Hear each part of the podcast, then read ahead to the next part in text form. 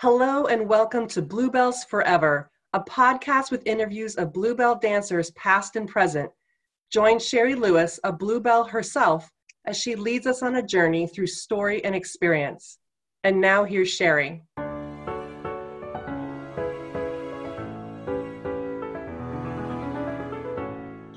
I am beyond honored to have Dita Von Teese across from me, what in the same time zone, um, which is wonderful. We didn't have to do math. And I have known your name for many years and it pops up now and then. And then with the opening of your show at the Jubilee Theater, mm-hmm. it was such a big deal. And so I'd been following this a little bit. And then I saw that you commented or liked one of my posts on Instagram about Bob, Bob Mackie. And I went, oh, I finally got Bob Mackie and Dita Von Teese likes my podcast. So I was like, of course I reached out to see if you do an interview. And I know you've been crazy busy with this show. And so we finally had a little bit of time to sit down. And even just in our pre record, I'm like, I am so excited for this interview because the heart behind the performer is what the podcasts are about. It's not just history, it's really like, who are these people that are making changes in the arts or you know we were part of things like we talked a lot about vintage before we recorded like the things that mattered that are i'm to go here pretty soon like the, that are being misrepresented or people don't know like we I was sharing with you how we as showgirls we're always saying well, we're not strippers, we're not this, and then it sounds like we're putting down those other art forms to say we're not that. Right. But to claim what a showgirl is doesn't even connect with in the showgirl world because some people will go back to the early days where showgirls were mannequins, they didn't dance. Right. And right. then there were the showgirls that danced more. And I was a tall nude and we danced as much, I think, as the cover dancers. Mm-hmm. But I would never say I was a showgirl because I thought people thought I wasn't a dancer. So we were always justifying the word. And then when I went to uh, the Lido in Paris for the closing, I talked to this younger generation of dancers who proudly call themselves showgirls. Mm-hmm. And they, because they know what it is, they're no longer trying to say what it isn't. And like, well, how do we say positively what it is instead of poo pooing something else that is also wonderful? Yeah. And so I loved, I want to get to that too. Of actually, let's start with that okay. of how you would define that and even why you started listening to the podcast, because I feel like we should claim those names with pride mm-hmm. and not feel like we always have to apologize yeah. for the beautiful things that we are doing and creating. Yeah. Yeah. Oh, there's a lot, there's a lot to say. Well, first I'll say I, you know, I was a huge fan of Jubilee. I saw the show every time I came to Vegas. I was there for the closing weekend. Like I have a major reverence for that place and for showgirls and what they what they do did, you know, it's um and I, you know, I, I understand what you're saying, Mike, about the terms, um, because certainly like as a burlesque performer, I, you know, get a lot like, oh, it's just stripping. She's just a stripper, which I, I actually embrace the word stripper because it's a 1930s term that was, you know, Gypsy Rose Lee used it. So I get a little bit like stripper, whatever. And I kind of downplay what I do, you know, sorry, cats that need time. Um, so I get the thing about the term, and I, but I also am very, I'm a historian of burlesque. Um, I, you know, know a little bit about showgirls, a lot more since I went into Jubilee because I've listened to your podcast. I started, you know, I have a vast library of books about burlesque and vaudeville and the history of the showgirl before, you know, and touched on Vegas, but I took a deep dive and ordered even more books. I've been reading the Miss Bluebell book, um, yeah. which is pretty interesting. And, you know, obviously all of this has been an evolution. And so, you know, the, the term showgirl was, you know, invented a long time ago, certainly. But I think there's, you know, when I think of showgirls now, I think of the Vegas showgirl and the Parisian showgirl, and certainly have like a high uh, regard for the uh, abilities of those dancers. But then also, like, how do you cross the lines when you talk about, you know, I spent a lot of time. I was the first guest star in the history of the Crazy Horse in Paris, and you know, there's girls that worked at you know, in Paradis Latin or worked in Lido, you know, that were on the shorter side. So there's a lot of like crossover. And so what do you call them? Because certainly that's not showgirling in yeah. in Crazy Horse, but it's fabulous and their their dance talents are enormous too. So I I think it's with the terms it can be difficult, but I I'm just you know I I understand what the showgirl is. I you know yeah, I, I, I, it was, it's, I can understand that it is probably uh, difficult for, I know that there's been a little bit of controversy uh, surrounding me being in the Jubilee Theater and utilizing the costumes from Jubilee. Um, because, you know, and I had like, you know, a little bit of one or two people DMing me or saying things. And I was like, okay, I'm not going to listen to that because I'm not going to like tell myself I'm not, I haven't deserved this moment. You know, I've been touring mm-hmm. all over the world and performing on big stages, and I believe in diversity and inclusion. And I, you know, wanted to create a show that reflects obviously what I do um, and what I believe in. Hey, would I have loved if somebody had come to me before Jubilee closed and said, Hey, Dita Von Teese, maybe you can speak to this and curate it and like direct it? Because I could have, you know, like mm. I could, you know, it's um, I would have loved that. And I remember thinking that on one of my last things was like, oh, if they could just get the right like redo of this, it could be so wonderful to have this vintage, um, you know, classic showgirl survive in Las Vegas still. But, you know, that didn't happen and things worked out the way they did. And um, I'm really, I'm really proud of the show that we have. And we've had a lot of Jubilee um, showgirls come and see the show. Uh, and um, I I think they liked it. I mean, you probably know better than I do, but I, it's been meant a lot to me. I've been, you know, every night when I have uh my ex my guest seats, I'm like, who, who wants to come from Jubilee? It means a lot to me. You know, I want, yeah. I really, I don't take it lightly what the opportunity that I have there. I don't at all. Mm. I'm going to come back to all that too because I want to go I know, backwards. To, no, no, no. But this is the meat of what it is, and I and I had seen some of those comments. I'm like, no, but um, you. It's I also I get it. I would probably be if somebody were coming along in Vegas making a big burlesque show, which they do. Yeah. I probably would have been like, oh, really? That person is like, what do they know about burlesque? You know? Yeah, so, absolutely but I did send you, I would copy some of the comments that were really positive and send them to you because I go, I wanted you to hear the positive from the people okay, like that saw this positive. and there was a lot of it. And I think a lot of people right off the bat were so I mean, I talked to some of the dancers in Paris that are going to make a trip over to Vegas to see the show because yeah. they know who you are and they know about Jubilee and they're like, yes. And for like those costumes are resurrected. That theater is resurrected. It's this gift.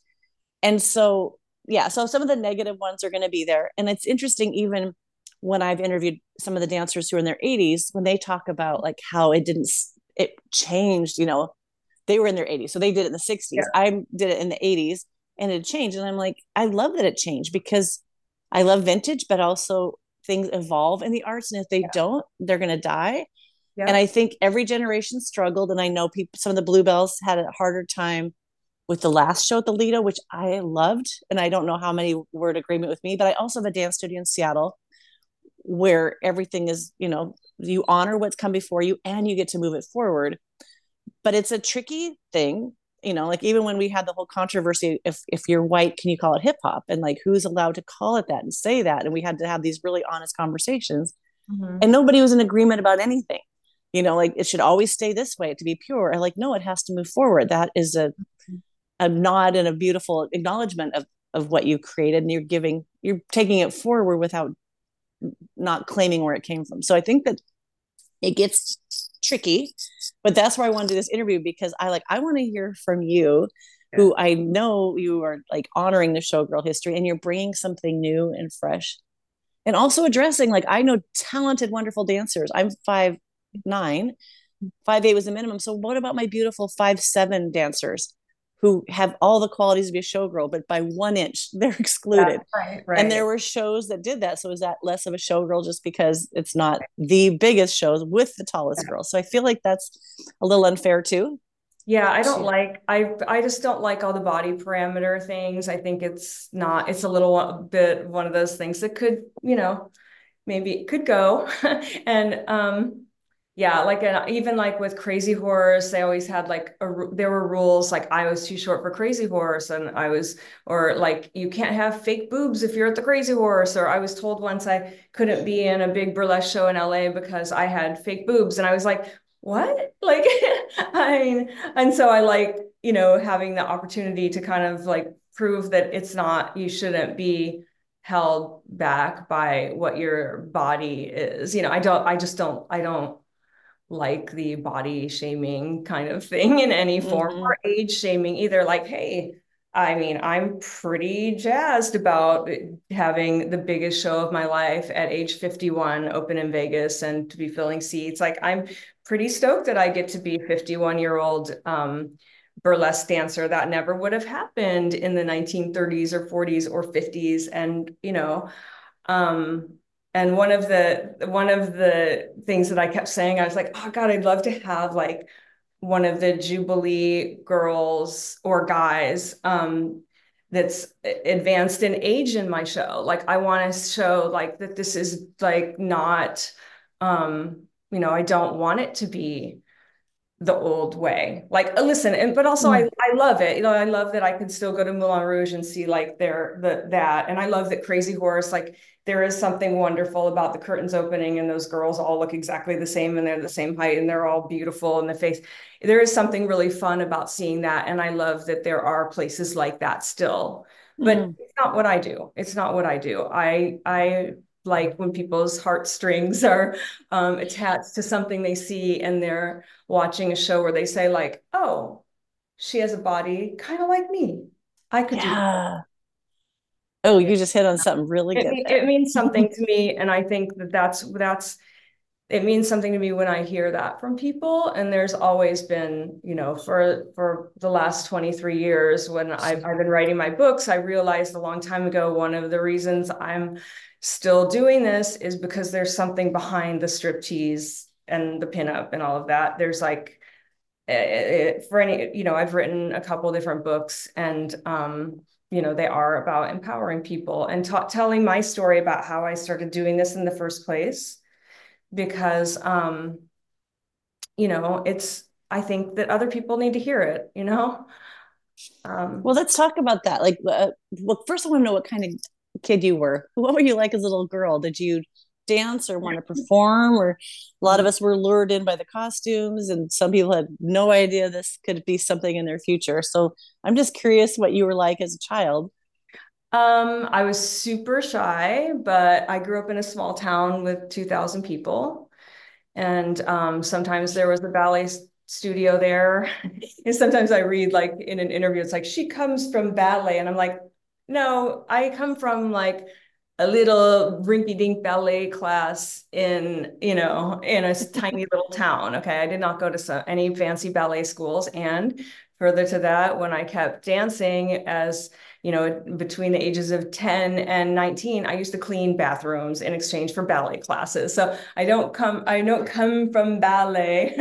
I um, just always loved it. And it's what's interesting is um, and it's the only kind of dance I ever did. Like I was that girl that like loved all of the the pink tights, the black leotard, the hair net, you know, like very there was no tap class or jazz class or contemporary. I didn't want anything to do with it. I just loved ballet. And um, when I was little, I remember I got this this like Tchaikovsky record and it was from the 50s, a vinyl record. And it had uh, a ballerina with fishnet tights, a blue tutu. She had the point shoes, the you know the swan makeup, and I was so obsessed with that. And it was interesting because later on, someone asked me what was something I always want, like a childhood dream that I never managed to achieve, and I said, well, I wanted to be a ballerina, but I wasn't good enough. I just was never good enough, you know. and I just, you know, I was always the little flower in the back, um, like even in high school in ballet. So um, I just was, and, they, and then they said, well, what was it that you loved about it? And I said, oh, it's just like, you know, I started talking about the costuming and the point shoes and the shiny satin of the point shoes and all of these things and the makeup and the, you know, the whole thing of the red velvet curtains. And then that person said, Hey, don't you think you got everything you asked the universe for in a very different way? And I was like, Yeah. Like, and they said, I never once heard you say, I loved to dance.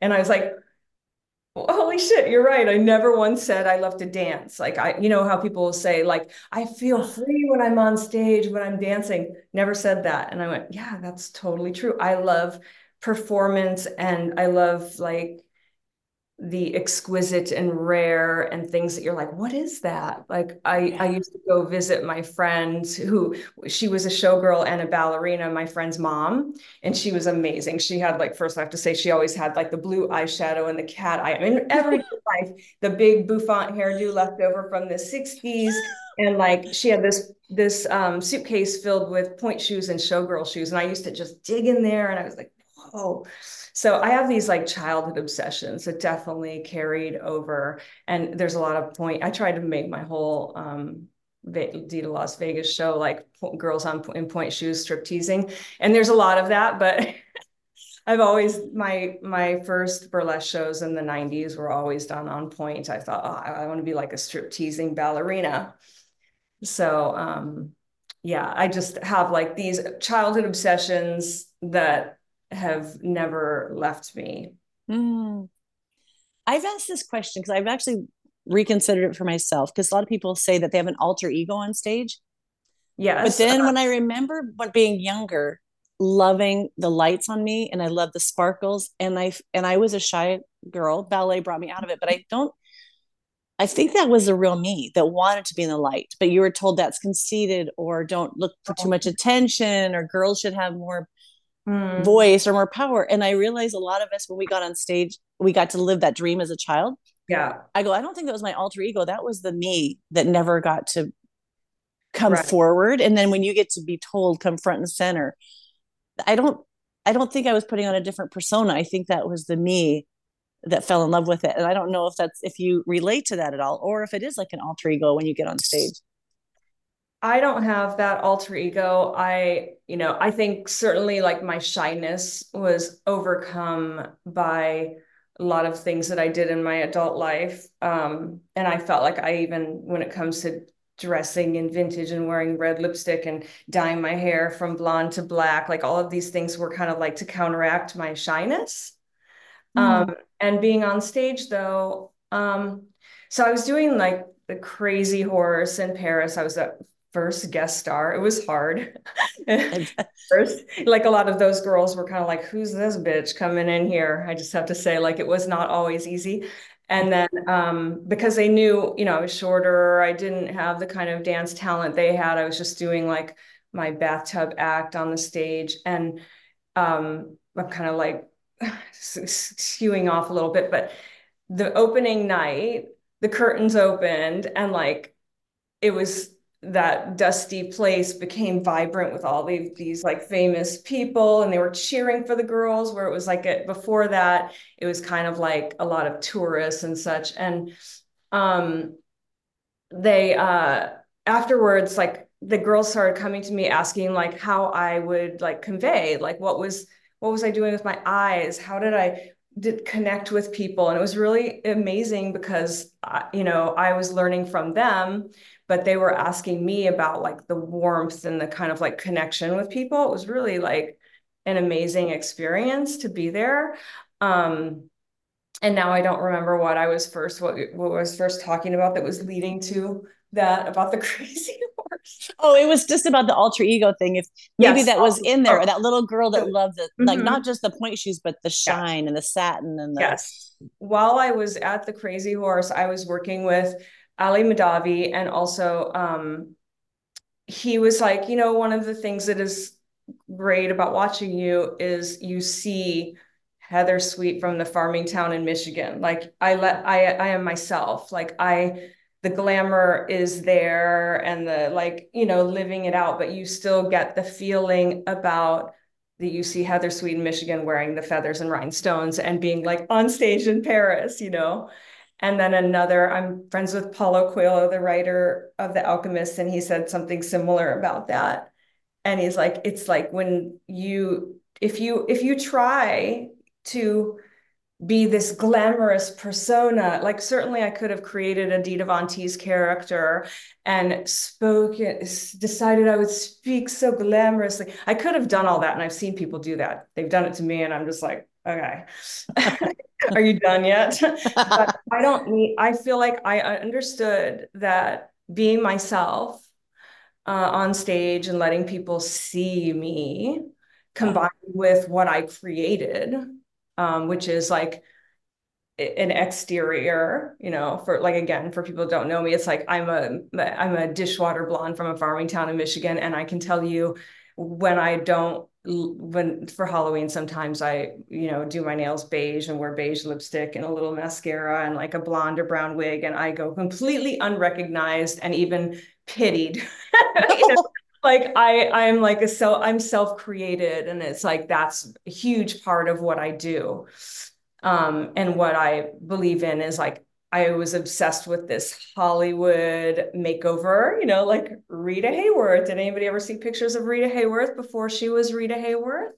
Mm, you know, like these Hollywood makeovers I love. Like Norma Jean come becomes Marilyn Monroe. And I just always like I, I loved 1930s and 40s film and 50s and musicals especially and i wanted to give myself that kind of hollywood makeover. So that's like something i did that's what i did in the 90s was like i'm going to be like that. I'm going to wear red lipstick. I'm going to curl my hair. I'm going to you know wear these clothes uh, and give myself this like everyday glamour in life. And you know that's that's a big part of my entire existence is finding my confidence um, by engaging in the theater of fashion and beauty and glamour and you know and creating it for myself. I love that you said that you were you self-created because i feel like a lot of times women are created by yeah. others or the male age you know there's something like this is what you will be you'll do this. Like I've, I've read so many biographies especially from that time of actresses like you have to dye your hair or women of color that were made to be more dark so they could portray every person of color and they became something they weren't and i love the empowering part of yours mm-hmm. is you chose that and it was something that you loved yeah. it wasn't like here's what i need to be to be a certain thing so i'm curious when burlesque even showed up in your life of there was there an allure or how were you exposed to oh. it or well, so in the early 90s, um, well, first, it's kind of like I'll try to tell the short version of it. Like in the early 90s, I graduated from high school. Um, a friend, I, I went to my first rave party. I met all these like club kids and drag queens, and I was like, oh, wow, wow. Um, I was already kind of like wearing red lipstick and wearing my hair like in a, you know, blonde beehive kind of thing. But then I really like got involved in this club culture and, um, started really playing with like my hair and makeup because all of my drag queen friends were and and then um i i so i want to i i wanted i was working in a lingerie store and I wanted, you know, to buy a corset. And I saw someone that had one on at one of these clubs. And I said, Oh my gosh, where did you get that? Then she goes, Oh, I'll tell you. And she writes down on a piece of paper because that's what we had to do. You guys um, and I had to, you know, map out where this place was. And I walk into this store and it's a fetish store and it's all like bondage equipment and like leather and latex. And there's the rack of corsets. And there's this guy working behind the counter who became a like lifetime friend of mine. And I get fitted for my first corset and I'm looking through these fetish magazines and I see Bettie Page and I'm like, whoa, like is anybody doing this now? And and he's like, no, no, nobody's really doing that like in the fetish world, you know. So I thought, I'm gonna become the modern Bettie Page. And I'm gonna be on these magazines. So I started like where, you know, the, I I dyed my hair black and I grew my hair long, you know, I had like a short haircut and then I grew it longer and I became like a fetish model. I was like, I'm going to be the vintage style fetish model. And I was. And I was on the cover of all those magazines, um, the modern answer to Bettie Page, and doing like the little like bondage videos. And then while I was like researching pinup, because then I kind of got, I was like, okay, well, pinup in general. And then I got very involved in like the swing dance scene in Los in Orange County in LA. Um, I know it's a lot. Like I was friend, you know, grew up in Orange County later after I lived in Michigan. And um, I hung around all like everybody worked at Disneyland. If you lived in Orange County like all the dancer people would work at Disneyland. So we the whole swing dance craze began in the early 90s in Orange County and I was part of that dressing in vintage driving old cars and that whole thing. So um, then I'm posing for these bondage magazines and pinups and while I'm researching pinup I'm like oh these girls were burlesque dancers too many of them. Like they would do the burlesque houses. Like when I'm, I, I have a big collection of these vintage men's magazines from the 30s and 40s. And um, I thought I should do that too. So I go to a strip club and then I'm sort of like, you know, moonlighting while I'm working in the lingerie store at night, working at the, um, the strip club, the local strip club, which was really just like a bikini club. It wasn't topless or anything at that time. And I was, you know, it was like me wearing my corsets and bullet bras and doing feather fan dances. And it started there. Then I was started posing for Playboy um, in the like mid 90s. Um, and you know, making a name for myself as a in a little pond as a the only girl that was the pinup girl in Playboy, these newsstand specials. And then I started like building bigger shows and headlining strip clubs as like the girl that was on the cover of, you know, the the uh, men's magazines, Playboy, Leg Show, all these like fetish magazines. Um, and then in 2000, I met Catherine D'Lish. She's like my creative partner, friend. Like we we met and because we were both headlining the strip club circuit. Um, and we met and then everything like snowballed from there. We started like making bigger shows. She's like an incredible costumer um, and burlesque performer. She like we we started doing a dueling martinis, champagne glasses together. So we started building like these bigger shows. Like let's do something bigger. Um, and we kind of you know I was on the cover of Playboy in 2002, and it's kind of like everything kind of snowballed from there. And I was starting to perform at bigger events, like for you know fashion brands, Louis Vuitton, Chopard, all of these like big fashion brands. And I was like a you know it girl in Paris for a while. So it kind of like it just kind of was one thing led to another, but like not an overnight success by any means. But yeah, the shows just got bigger and they still get bigger. Like when Catherine and I met, we just said like, let's, what can we do to make our shows more elaborate? What can we do to change the change the way things are in burlesque? Let's go bigger. And every show would become, you know, more elaborate and decadent. And that's kind of how we arrived to where we are and I couldn't have done it without her. she really like pushed me, you know, to be to live up to any accolades I had in a magazine. She's like, "Yeah, you better you better be good. Let's make something bigger and better." And you know, she worked with me on this um, show in Las Vegas a little bit too. So, like, so you were your own agent, and yeah, I had a. you guys were doing all this yourself. Well, I had a fax machine and a fake name in the '90s, um, you know, You're brilliant. This is amazing. Yeah. Um, and I had an agent. I had an agent that booked me like in strip clubs. Then I had a legitimate agent and manager from 2001 because I did this, you know, I did this show with the Pussycat Dolls that kind of made waves and um I did my glass in it and then they like went to a big agent and they left the producer and manager in the dust and she and she was uh, I went to her and was like, hey, do you want to be my manager? And she's like, yeah, because all of the reviews singled out this girl in the glass. And uh, so she was really like instrumental in my career, like this very motivated female manager. And we traveled around the world. Like I did shows thanks to her, you know, she's, she was really um, a powerful force in getting me to cross over into the mainstream. So that was like a really a big mouthful of like my life in the last 30 years. but that's amazing. And I'm just that you're creating your own shows. You're not like someone's not telling you what to do. This was your own creation of how you wanted it to be.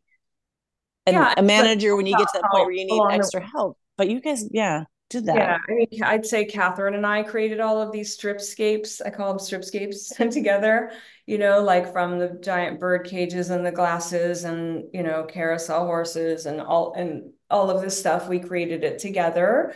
Um, she's always been my like person that we sit there and go, what can we do next? Um, so I definitely wouldn't say I did it alone, but like on the in in the entertainment world of how people do things, I don't I don't have like this big like team. Like certainly yeah. I have a team for the first time ever on this Vegas show, but it's definitely, you know, just my life's work put into one show and made a bit bigger. Mm.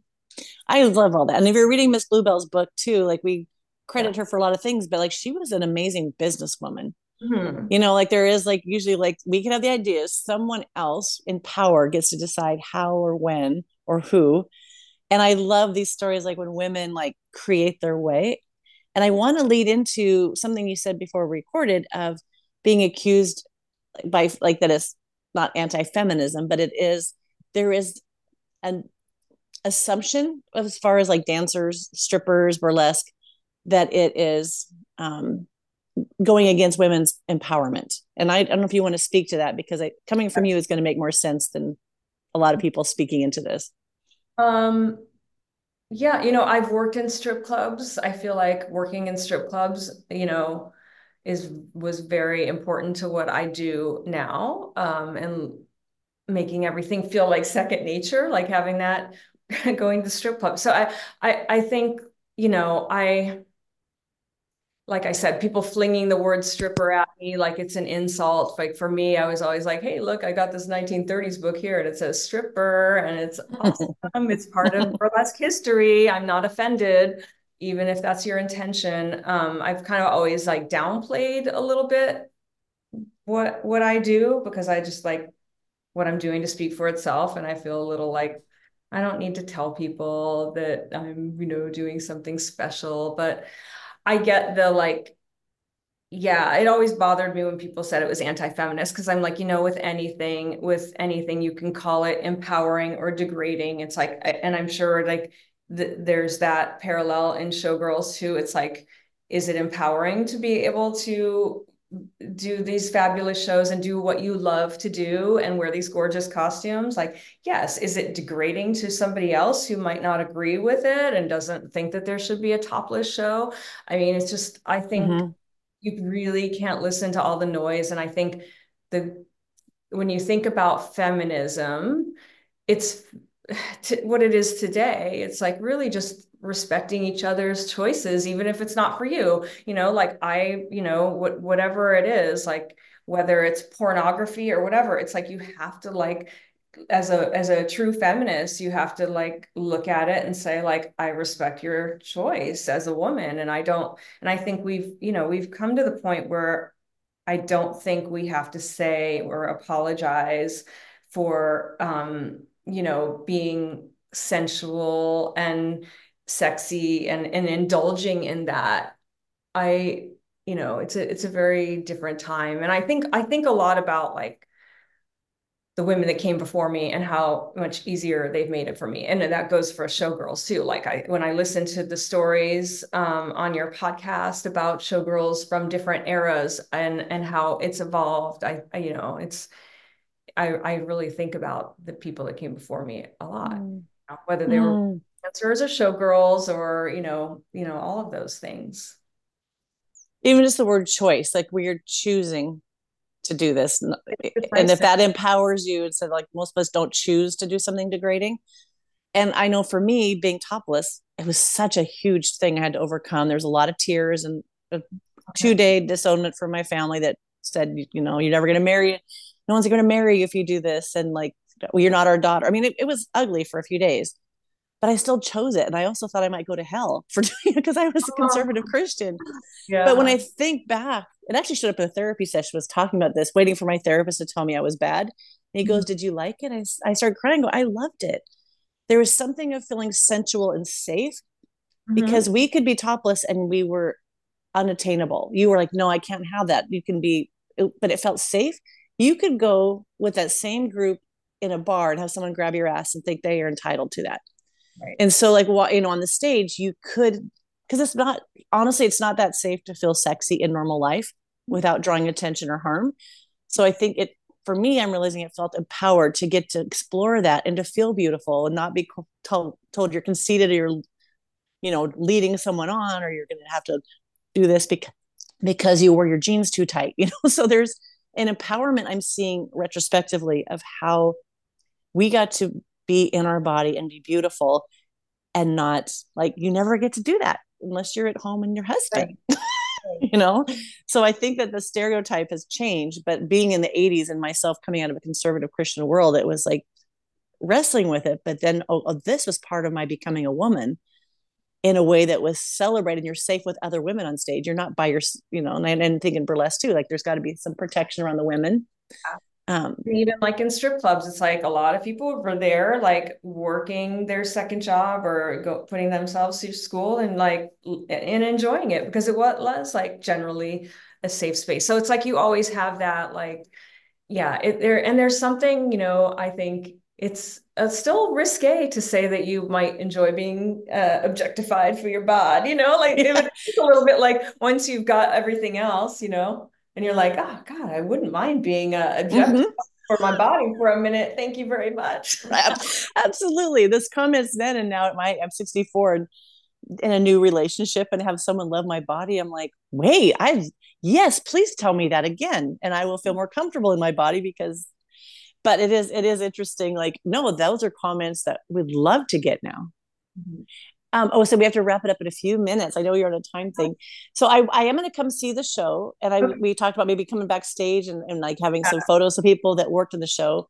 Yeah, so we, can you talk a little bit of what this means to you to see yeah. this come to this, the biggest stage and to get to have your dreams of all the beauty, all like Bob Mackie, Pete Menefee costumes. I mean, you're not, you're not doing the padded bras with sequins. You've got the best yeah. of the best I know, believe me, I it's a pinch myself moment. I never get tired of it. Um, and um, yeah, I mean, I like I listen to a lot of your like especially the interviews with with uh, Mr. Menefee and Mr. Mackie, and so there's always things I'm listening to going, okay, oh no, you can't no can't dance like that in those, you know, like I, I feel like I I have to like watch everything, you know mm. um, because I want to. There's things that I want to stay true to, but then there's also things that you know. I go, okay, no, I know we're gonna break some showgirl rules. We're gonna roll a shoulder now and then. We're gonna like shake it a little bit. I'm gonna I'm gonna do a strip tease with my showgirl bra. I I think like it's I need to have like a perspective. Um, but so there's it's a the show is a combination of you know my my world and a reverence for Jubilee and Showgirls and you you know having the the costumes come on stage in a new way than they have been before. Um, but you know I'm also very careful not to like over over in my opinion overstep. Um, but yeah, it's like an evolution, and I hope people will enjoy it. And I feel like if anything, you know, if maybe this could open the door somehow to another showgirl revue. So for all for anyone who's like, she shouldn't be doing that, like, hey, listen, this might be the thing that might get us another like mm-hmm. Vegas showgirl revue the way the way that it used to be. Well, I mean, hopefully it, a few of those things will be thrown in the trash, like weighing people in and you know, but um I think uh, you know maybe it could it could open up the doors for more of this sort of thing. I'm already hearing a little bit in Vegas, like amongst the Vegas show, like people are really talking about our show, and um, and some of the other sexy shows are like already like, oh, maybe we should be a little bit more inclusive too, or maybe we, you know. So I I like that I'm hearing that, although it's not easy because there's some people that you know are like, oh, you shouldn't be having bigger girls on stage, or and I'm like. you know, like I I know that I'm I'm up against a Vegas um a Vegas audience, which has all the the sexy show means something different than it does to me. But um yeah. but yeah, it's it's a it's honestly every time, you know, I'm I'm writing the disc down, which took a lot to overcome. And when I oh, was listening to one of your podcasts about the girl who had the cable snap, I think about her all the time. I don't remember who it was, but I was like, oh my gosh, I'm gonna die up there. Um, no, uh, every time I come down from that disc and like everything starts, I'm like, I can't believe this is my show. Like I've had to definitely fight back tears a few times. Um, that this is like, this is happening, you know? This is happening. That's amazing. And I and I want people to go see it because I think for some people that wore those costumes to see them on the stage dancing will bring up a lot. To see that stage being utilized for I mean they've they've tried all things in there it's, yeah. it's too big to just have what know, motorcycles and dancers and tennis shoes like it's such a big beautiful theater so i feel like there's like this revival of the stage and the costumes and the showgirl and like you said you could bring up because you are doing it with respect and reverence to this you know like love that you got vintage and nostalgia because the showgirl goes way back but she should also be moving forward and if that time is done for the showgirl then yes let her go into burlesque or something else where there's still an essence of it Mm-hmm. that's done with such respect. Like I really appreciate that you've been listening and you oh, yeah. you didn't just put the costumes on and go, huh, no, wonder who wore these. Like, even I said to like the head of wardrobe, because you know everybody's names are in all those costumes. So I said, do not take out those names. If you want to put our names next to it, that's fine, but do not take out those names of who wore it last. It's like it, I don't know. There was something about things like that are important yeah. to me, and um, you know, I just yeah, I have such a big respect for that show and and it was like I said, my favorite show in Las Vegas.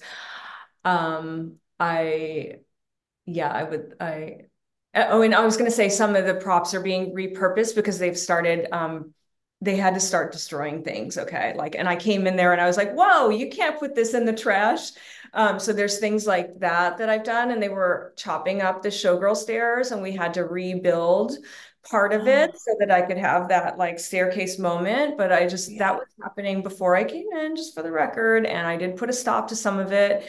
Um, and then there, of course, you know, but a lot of those things can't, they were built in there and they, there's no way to get them out of there. Um, and they're like every show, even like when I went to Folies Bergère, yes, some of the showgirl horses that the girls rode are there in the basement, but not all of it. And, um, you know, everything has to evolve and change. And we've repurposed some of the things that were going to be destroyed or had already been partially destroyed. The icebergs are safe. I wanted so badly. I was like, can I put one of the icebergs like cruising across the stage oh with the stripper theme and be like, ladies and gentlemen, original cast member, the iceberg. You know, oh my gosh, yes. Only like 10 of us would get it, but I still would like to do it.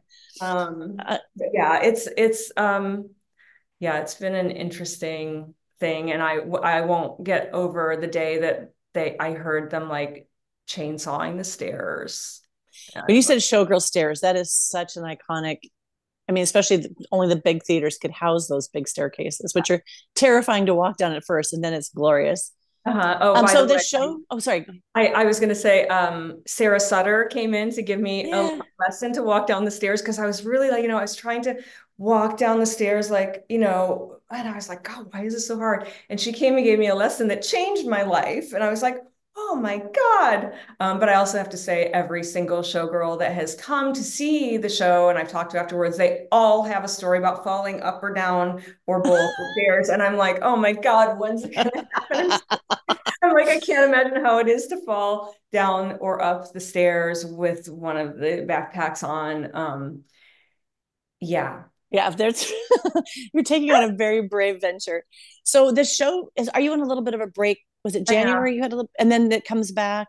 Like if We're people want to see the show, like what is like when are you back and how like getting tickets? We're back February 15th and I'm there like select Thursday, Friday, Saturdays. Um, we're just mapping out the rest of the year now. We might add an extra day and um, yeah, show starts at nine o'clock. And um, yeah, I hope people will come and see. I would love to meet former Jubilee and uh, um, Hello Hollywood, hello yeah. Hallelujah Hollywood uh, dancers. God, I have so much more. I have so many like questions. like I have so many questions because like I've been in there so deep, and even like in the um the the what's left from the um uh Hallelujah Hollywood too, up in the rafters. Oh, that's right. Oh my gosh. Well, my thing, I want to, I'm going to come down. I'm trying, I'm going to get my ticket. I think April 12th for the opening of Follies, which is the Broadway show about a theater coming down where the showgirl goes through there. They've never performed it in Vegas. And so this is a big deal. And there's one, it's the first African American showgirl who's 97 who's in the show. So I'm going to do interview with her. So oh. my hope is to see your show and that show and just celebrate and then get a bunch of, of the dancers that were in these shows, right. Jubilee, to come together, get dressed up and celebrate that you're doing this oh, and be the loudest ones in the audience. And then get maybe, you know, we could do some backstage stuff. I even talked about doing a showgirl workshop because I do a whole thing on the essence of it, not just putting on the costumes, like drawing out that essence of not your alter ego it's a part of you that loves to shine and you're such a great representation of that like you are so classy and so i mean i've been watching your pictures come up and like you are holding your own in those giant costumes on that huge stage you own that stage missy i'm, a, I'm a, only five foot tall barely and i'm just like i will do this you know but like some of the any of the tips that i've got, gotten from the former jubilee girls have been so helpful and things that you you know because i I, I and I would love to have, you know, more help from them. Like I love it. I love learning. I I you know, I love being coached by by showgirls. Um, you know, like crazy yeah. like I did with Crazy Horse. I I love that. I love learning more and um, you know, and from people that I admire. And of course, Maybe we get a big bunch of dancers on the stage and we do a workshop class oh. together and just celebrate. We're still here whatever is happening with the shows, we're still here. The glamour lives on, and we're. I want to bless you. How weird that sounds. Mm-hmm. Take that ball and run with it because you're doing such a beautiful job, and you're you're just like bringing the stories back up by people even experiencing that kind of show again. Yeah, yeah. There's people because there's are are so many people that will never get to see that show, and they yeah. don't. That they, there's, and I realize my show is not that show, but it's like the glimpse of you know, a, a little those costumes, like let's get real, like the costumes are and just the extravagance and decadence. There'll never be another show like that. You know, I was even talking to, um, you know, a lot of my feathers came from Maison Février, which is where all mm-hmm. of those feathers came from. And I was even chatting with them. I go, do you have any documentation or anything from like the Jubilee feathers? And they said no. And, you know, even if you had millions and millions and millions of dollars, you couldn't even make costumes like that today. Yeah, as I said, there's there's no way. Those feathers don't exist the same way anymore. Uh, it would be very difficult. You'd have to be like Jeff Bezos wants to put on a showgirl revue. Let's ask him. You asked for the other thing, you got it. So, like, you know what? It doesn't hurt to ask. Yeah, yeah, yeah. well, I'm going to let you go on to your okay. next interview, and I feel so honored to get to sit across from you in your beautiful background with your cat, and it's like it looks vintage. Like even just on the Zoom, I'm like, I feel like I'm getting a taste of what brought you to this place. So oh, well, I will be there, and I will be the loudest one. I promise, unless you don't want that unless you want a very oh, calm, sedate. Yeah, no, I would love no, no, no calm, sedate. Um, I would love, yeah, and I'd love to chat with you more, like even off, off, um, absolutely. Off camera. Like I just, I always have so many questions. Let's do that. I mean, we could even do a panel, and that would be kind of an interesting like question and. Yeah, because I think if we stop thinking we need to learn, we've we're, we've done a disservice to our art. So, always more. Okay, best to you. I will sure. see you in April and hopefully yeah, I will find wait. out when I get your tickets. And thank you, Kelly, for setting. Up. Oh my gosh, Sherry, that was so great. Thanks so much. And I mean, I know you guys have each other's info, but if you need anything from me or to connect or whatever, uh, let us know because this was okay. this was great. Thank you so is there, much. Is there any way would it be okay to do a screenshot? Tell me the honest truth. Okay. Just to say I did it today, yeah. and then say stay tuned and we'll do more. Yeah. Would that be okay? Yeah, just to get a point like, hey, I finally got this interview. Stay tuned, it's coming. And I think I will have yours come out uh oh, not this Thursday, but next Thursday, because then I'm doing the Follies one kind of a lead up. So they go together of this revival in Vegas around mm-hmm. the showgirls. So I kind of want to do this as a whole thing to get people going. We're still here, damn it. The showgirls on the strip with their booties out, not in the right kind of shorts, with their tennis shoes on. We're like that. No, we're gonna reclaim this. Bring back, bring back the vintage, bring back the glamour. Mm. Thank you so much. And let's stay in touch. I would love to um I would love to keep this going. Thanks, Sherry. Thank you.